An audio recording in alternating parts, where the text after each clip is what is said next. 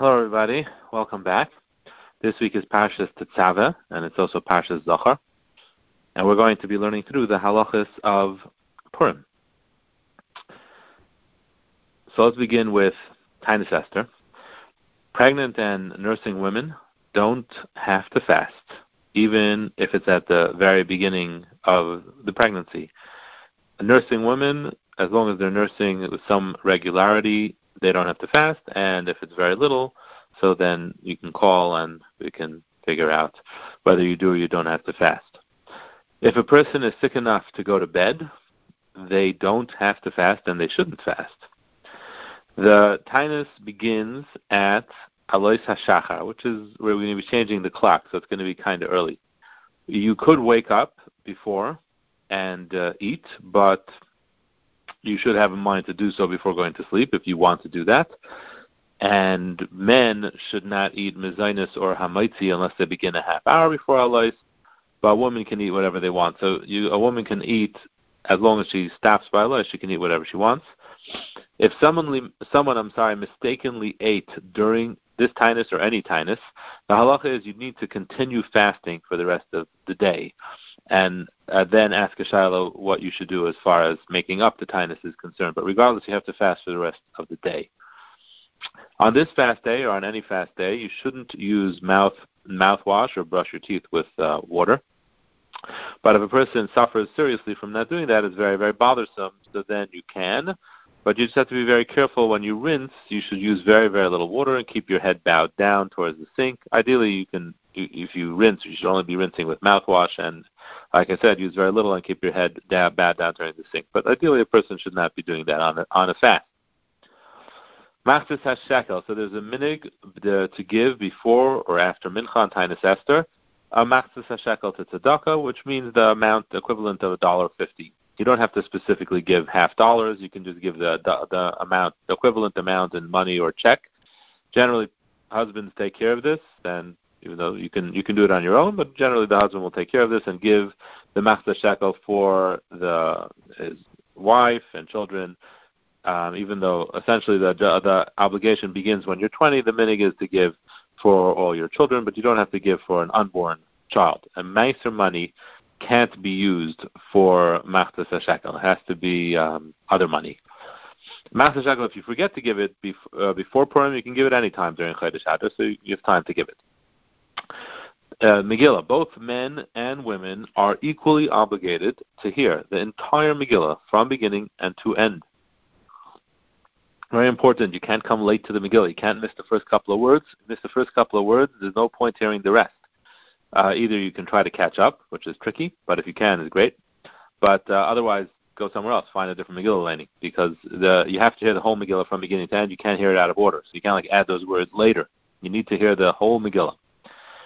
We're also obligated to mechanech our children in Megillah, but they do have to be old enough, and old enough means uh, old enough to sit through it and listen quietly. And if you're not sure, and they might disturb others or disturb you, it's better not to bring them. So what should you do if you came a few minutes late to the Megillah? So generally, uh, if you're a few minutes late, hopefully all you're missing, all you're missing is the the brachas. So if you miss the brachas, so you miss them. I would tell you to say it to yourself and then try to catch up to the Balkaire. But I would only tell you to do that if you're confident you'll be able to catch up to the Balkaire. And that's hard. Balei Kriya tend to go very fast. And unless you're very familiar with the Megillah, it's very hard to read as fast as them. It's one thing to read a, a line or two, you know, I mean, a couple of words, but to read a, the amount it t- takes you to say the three brachas, you're probably not going to be able to catch up. So if you come and they just finished the brachas, or wherever they are in the brachas, and they're about to start the Megillah, just be yaitzu with whatever the brachas you heard, and just listen to the Bakar your best that way, and this way you'll be able to hear the whole thing. If you do happen to miss some words because someone made noise, someone coughed, your kid talked to you, so then you can read. You should read. That's what you need to do. You need to read out of a out of a chumash. Uh, have a chumash with you. Read it out. Read out the words that you missed. And if, again, if it's only a few words, you probably will be able to catch up. Especially when it's around Haman, when the the Balkara stops and everybody's banging Haman. So hopefully you'll have a chance then to uh, to catch up. If you did miss totally, like you had to go to the bathroom in the middle, so then you really need to go find somewhere else to hear the Megillah or have someone laying the Megillah for you after uh, after davening. It's also important to make a, a uh, an attempt, at least not to fall asleep. If you fall, if you actually fall asleep, that that's okay. That's just like missing it. Um, but even to doze or to space out is important not to do it during the Megillah. If you're spacing out, but you're not like so spaced out that um, you don't even know what's going on around you, then you're still Yaitse. But if you really, really zone out, you should ask a Shaila. So important to pay attention during the Megillah. It's actually the reason why we uh, bang Haman and the reason why we listen. We say, I'm sorry, uh, the whole Tzibur says certain psukim together. There's four psukim we say together. Ish Yehudi Haya B'Shushan Habiram. Uh, Shushan and the last pasuk. The reason why we say all those psukim together is specifically so to help everybody um, pay attention and help everybody concentrate. So we try to keep it lively because it's very important to listen and not space out during the Megillah. During the day, when you hear the Megillah and the, you will hear the bracha of Shehachiyanu, it's good to keep in mind that that Shehachiyanu does not only apply to the mitzvah of reading the Megillah, but also applies to the mitzvahs we're going to be doing on that day, Mishlach Manis, Matanas Lavyanim, and the Suda. At night and in the morning, one should not eat before hearing Megillah. It's permitted to have a coffee in the morning. Uh, at night, it's customary to just continue your fast until after hearing Megillah, but obviously, if it's difficult, it's fine to eat and drink something, which is shahakal or adama.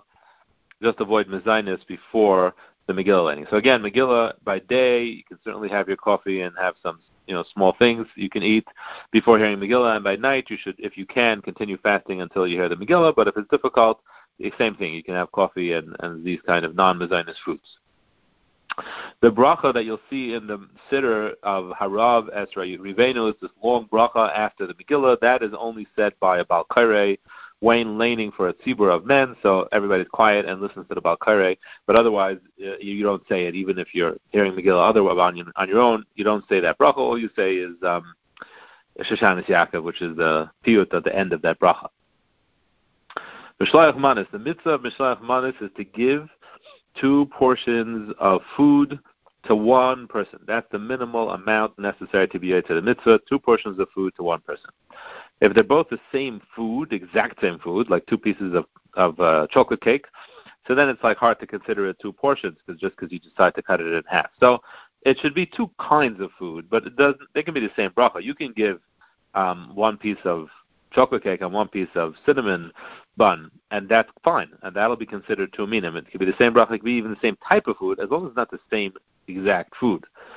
Uh, if you made a salad, so that even though it could be a lot of different things in the salad, but once it's all mixed together, it is really considered one min, and you would have to add something else, which could be a drink or it could be anything. But it's once if it's actually mixed together, that's not okay. Um, if you have a, a, um, a vegetable platter, that's fine. You know, so it's separate distinct different uh, vegetables, that's okay. Water should not be used for mishlach manis, but anything flavored is fine.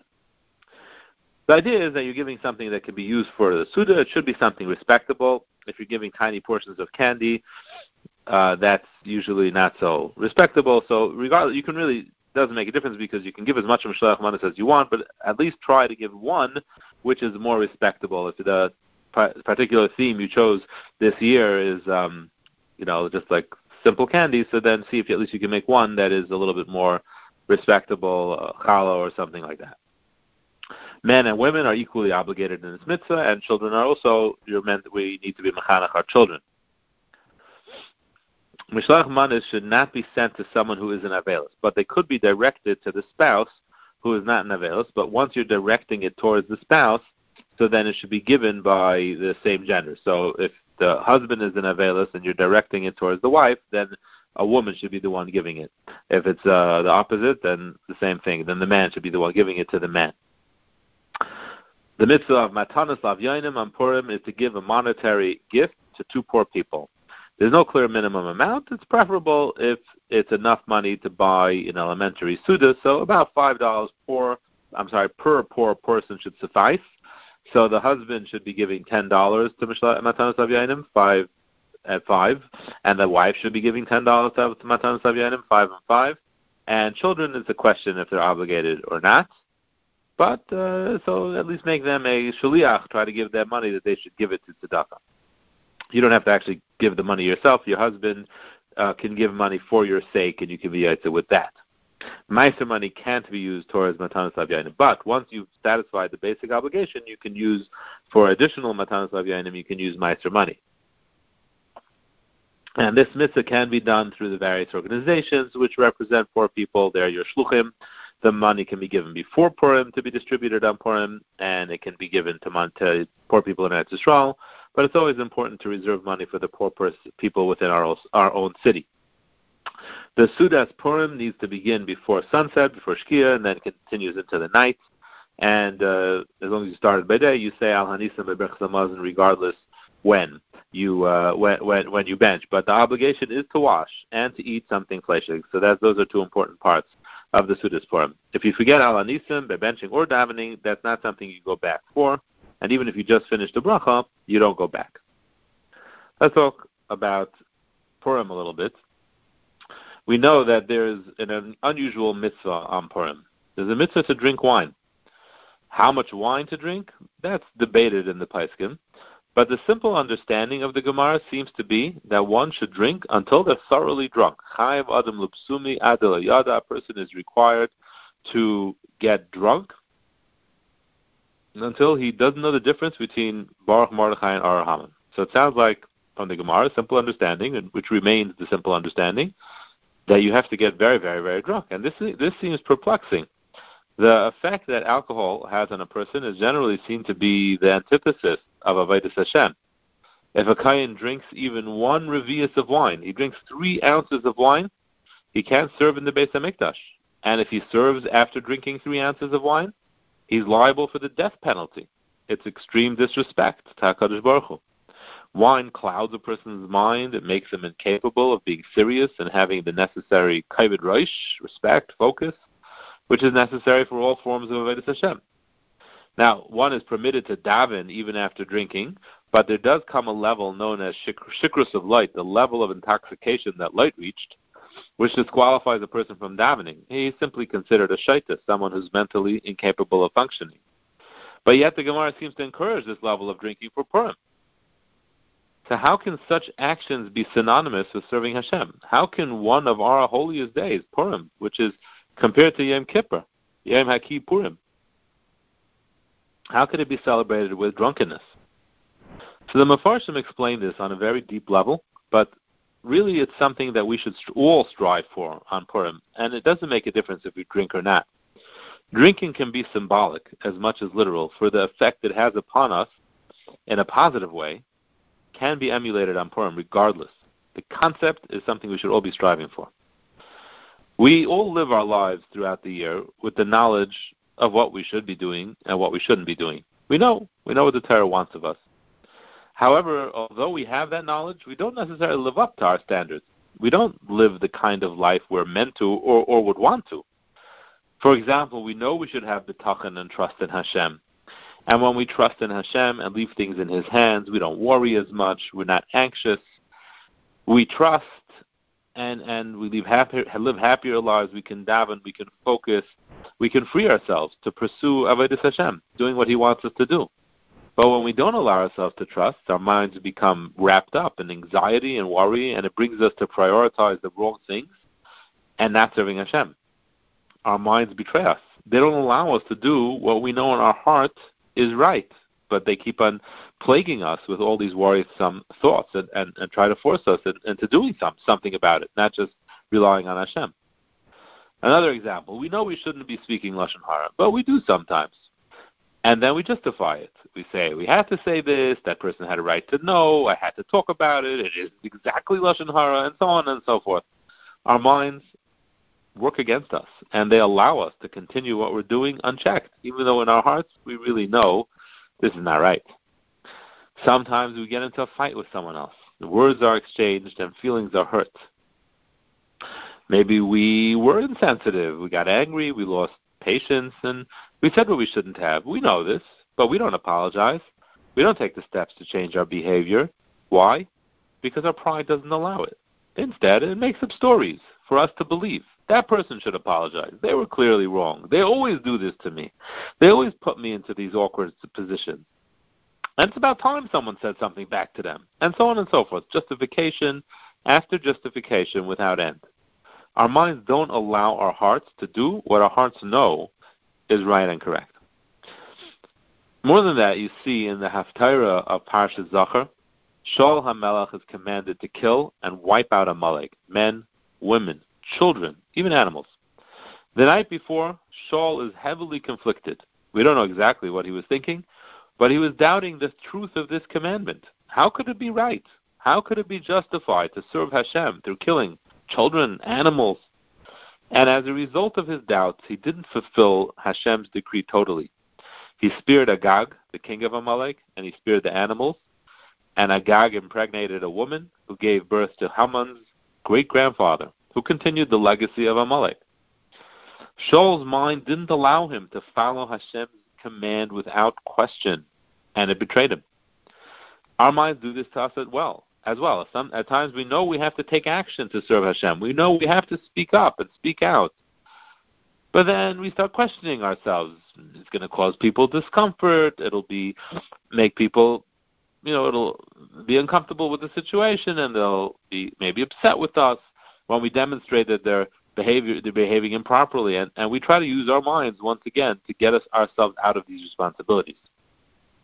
But there are times in a person's life when we're strongly affected by our situation, and then the truth is laid bare. And at that point, all pretenses fall away, and we have to face our real self without the layers of explanation and comfortable justifications. And at that point, without all the higher thought processes, a person becomes extremely close to Hashem at an amazing level. When we abandon our minds, which give us so much safety and security, and we just hand it over to Hashem, that's the greatest action of, of act of connection possible. It's making ourselves the most vulnerable and open, and forges an amazing bond. And this is the amazing thing that happened on Purim. Klal Yisrael finally broke free of the limitations of the mind and they totally relied on Hashem. And this took a long time. They didn't do it when they were being threatened by Nebuchadnezzar, even when they went in Gullus, even when the Beis Hamikdash was burnt down. It took 70 years of Gullus uh, again and again until they finally subtly realized what Hashem was doing, how much Hashem loved them, and then they finally said, "Okay, we give it. We give it in. We don't. We're not going to try to do anything. We're just going to daven and just love Hashem with all our hearts and soul." And that caused them to forge a brand new bond with Hashem that supplanted the bond that they had made at Har Sinai. It was a new bond, a new bris. It was stark. Rabbi Yerucham explains that this new bond was specifically because the nace didn't happen openly, only in a subtle, hidden manner. He says that on Har Sinai there was such an open display of Hashem's presence and glory, we were forced to accept the Torah. Now, not literally forced, but simply out of the extreme clarity. Our minds forced us to accept. We saw everything. We saw Hashem. We saw His presence. We were overwhelmed by it. We couldn't imagine any other option. And that was an element of being forced. And it compromised the perfection of Kabbalas Torah on Har Sinai.